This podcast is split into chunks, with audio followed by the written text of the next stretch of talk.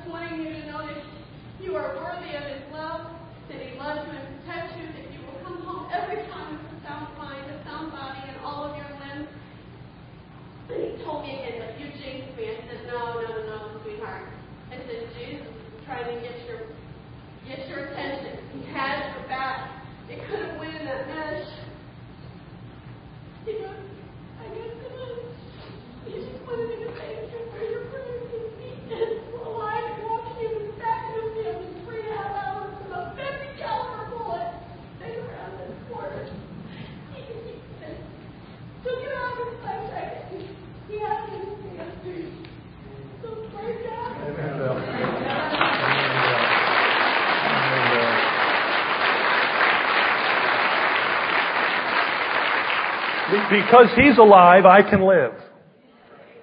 Maybe we should sing it. Because He lives, I can face tomorrow.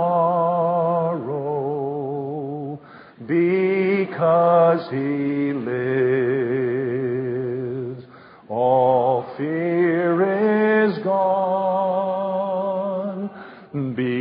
Because I know who holds the future, then life is worth the living just because He lives. I love it. Jesus is alive. Does that make any difference to you? Let me just ask you. Every person sitting here today, to, from the youngest to, you know, the oldest. Do you give a rip? Does it matter to you that Jesus came for you? Does it matter? That everything He did was for you? That when He hung on the cross, He had you in mind? Does it matter? Does it impact your life at all? Most of us would have to say no.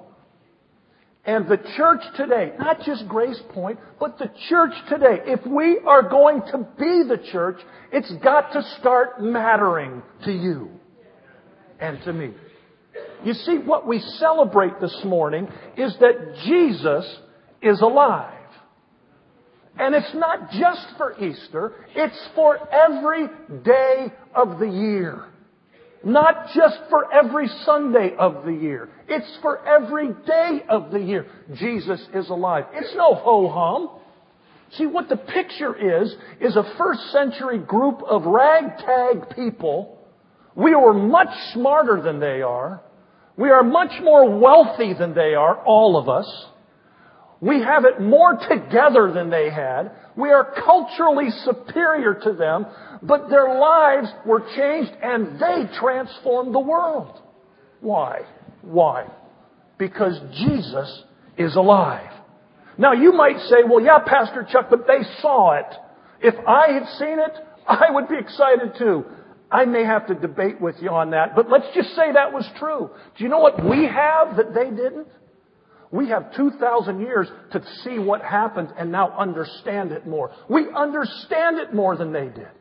We've seen it work. We have seen people's lives change. We have seen brothers and sisters and mothers and fathers and people in our church family that have been transformed because of Jesus Christ. It is true.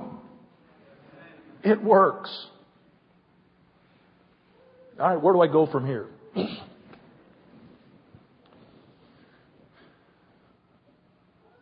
What was Jesus doing? What was he doing after he rose from the dead? What, were some of the things that he was doing? Well, he was making house calls. He was going to see people that needed a touch from him. He was going to see those people that were in desperate need of him and had been devastated because of his death and were thrilled because of his resurrection. Turn with me to John chapter 21. Let's just look at John chapter 21 for a few minutes. John chapter 21 is a great story of Scripture. Follow along as I read. John chapter 21. Afterward, Jesus appeared again to his disciples by the Sea of Tiberias. It happened this way. Simon Peter, Thomas called Didymus, Nathanael, and from Cana in Galilee, the sons of Zebedee, the two other disciples were together.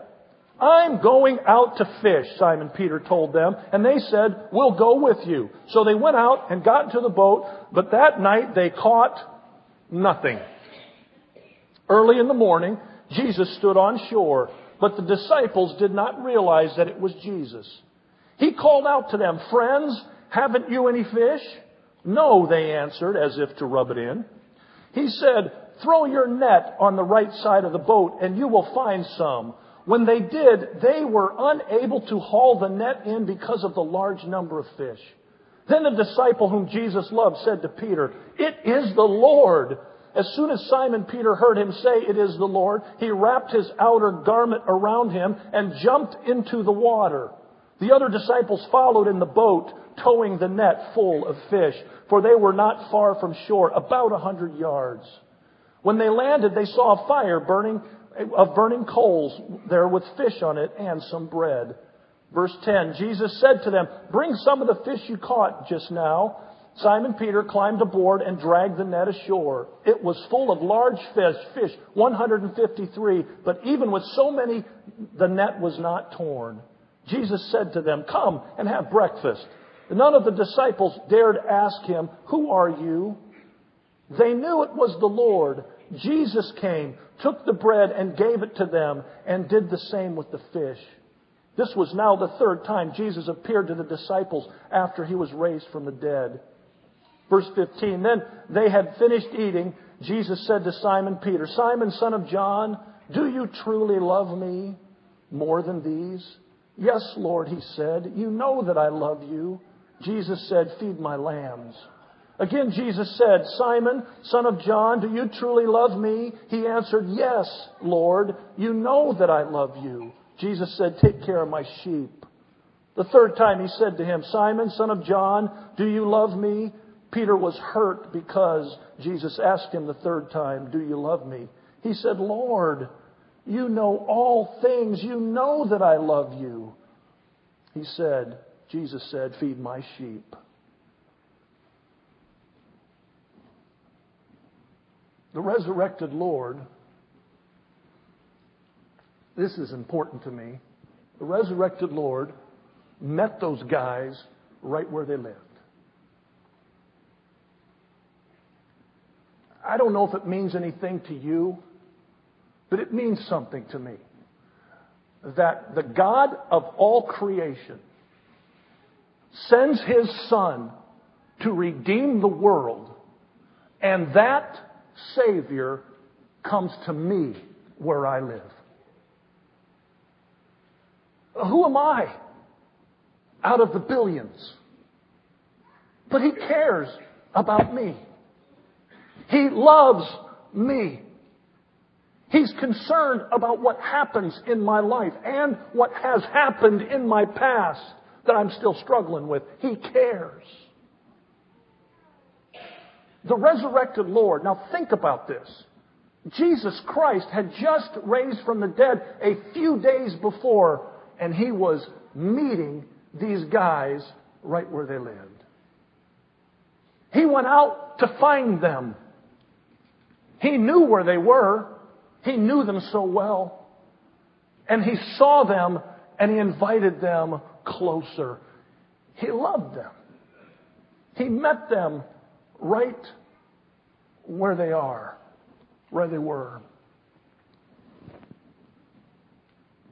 I remember when I was a little boy, my father took me fishing. Wanted to make a real man out of me. Took you down to the river, got us all set up. Once he got us all set up, I started asking all kinds of questions. I said, Dad, how'd you get that worm on the hook? Was it gross? I said, Dad, how does a fish know to bite the hook and not the sinker? A dad, can fish smell in the water?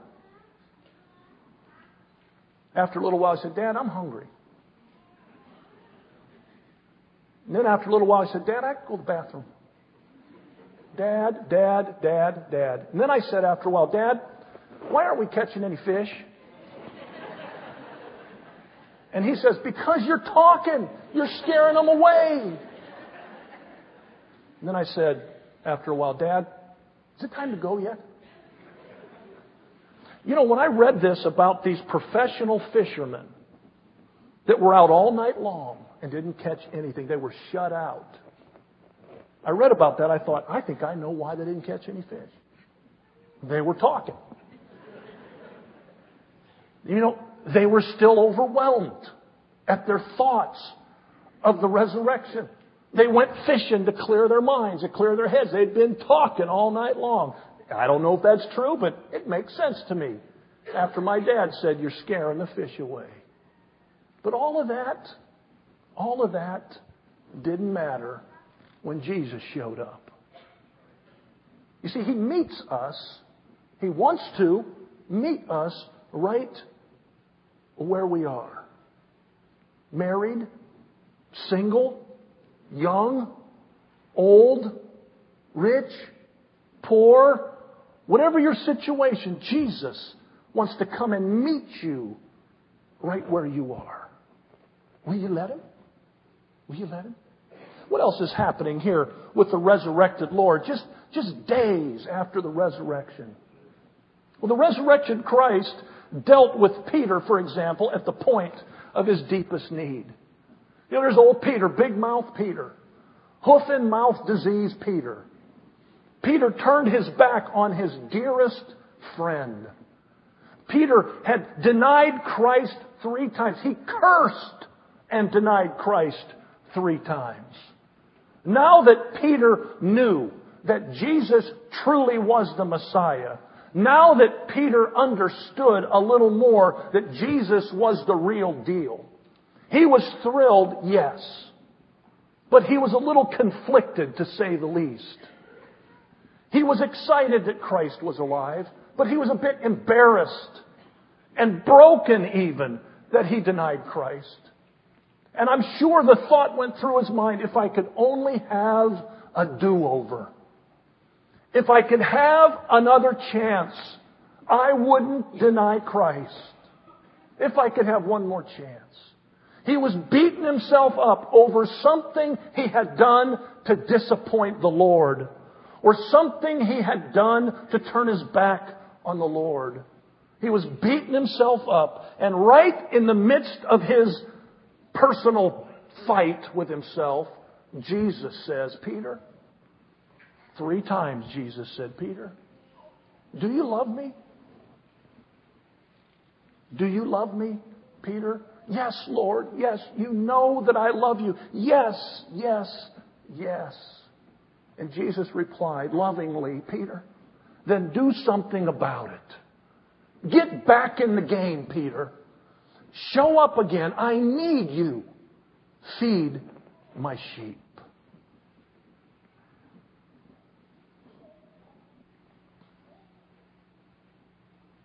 I don't know if anybody thinks I'm perfect, but I can tell you I'm not. Not even close. But Jesus even loves me. I don't know what you've done or what you haven't done. I don't know how many times you've disappointed or denied Christ. There's some here probably denying Christ in your, with your lifestyle right now. But in the midst of all that, Jesus, this, this Jesus, the one that did all of this for you, he comes in the middle of your life right now and says, Do you love me? See, we, we continue to celebrate Easter. And the best way, the only way to celebrate Easter adequately is to accept what Jesus Christ has done for us. It's the only way. Are you willing?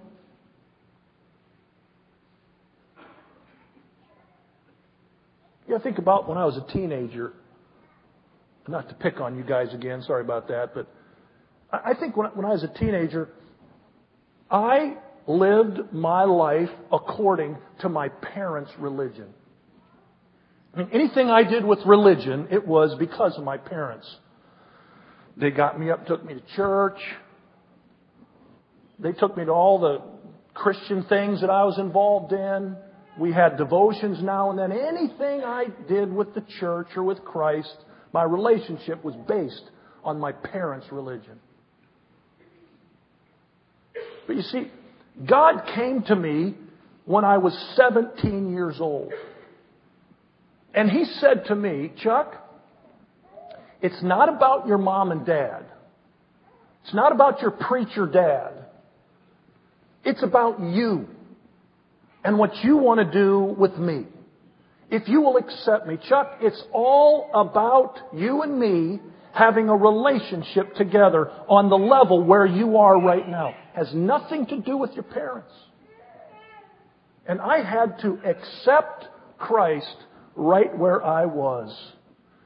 I had to set aside my parents' religion and accept Christ right where I was. And you know what he did? He didn't expect me to be like my parents. He didn't expect me to live up to a certain level of the adult Christians around me. He accepted me right where I was. With my different inadequacies, with my disobediences that I had done before, he, he accepted me right there. See, God, through His Son Jesus Christ, meets us right at the point of our deepest need. What is it with you today? Are you discouraged? Are you depressed? Are you angry? Are you hateful? Are you negative? Are you doubtful? Are you oppressed? Are you abused? What is it? What's your issue today? What's going on in your life? Jesus, this resurrected Lord that we're talking about and continue to celebrate, is here to meet you right where you are. You believe He can? Do you believe that Jesus Christ can transform your life? 2,000 years ago, the resurrected, or the resurrection changed the lives of people who changed the world. And they lived for the rest of their lives with this in their forefront Jesus is alive. Now it's 2,000 years later. Is Jesus able to do the same for us that he did for them? One verse is the answer to that. Hebrews chapter 13 verse 8. One verse. Jesus Christ is the same. Yesterday, today, and forever. Say that with me. Jesus Christ is the same. Yesterday, today, and forever. Today, right now, Jesus can meet you right where you are. Married, single, young, old, doesn't matter.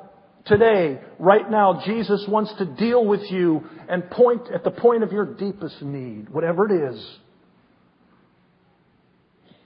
And today, Jesus is ready, willing, and more than able to transform you from the inside out and turn you into the person He has created you to become in Christ. Once again, brothers and sisters, it's all true. Jesus is alive. And He went through all that He went through just for you and for me. When Peter realized it was Jesus on the shore, do you remember? When Peter realized it, he jumped out of the boat, swam and ran and threw himself at the feet of Jesus. This morning, there are some here today that as we sing, you should come and drape yourself over this altar. Jesus is alive.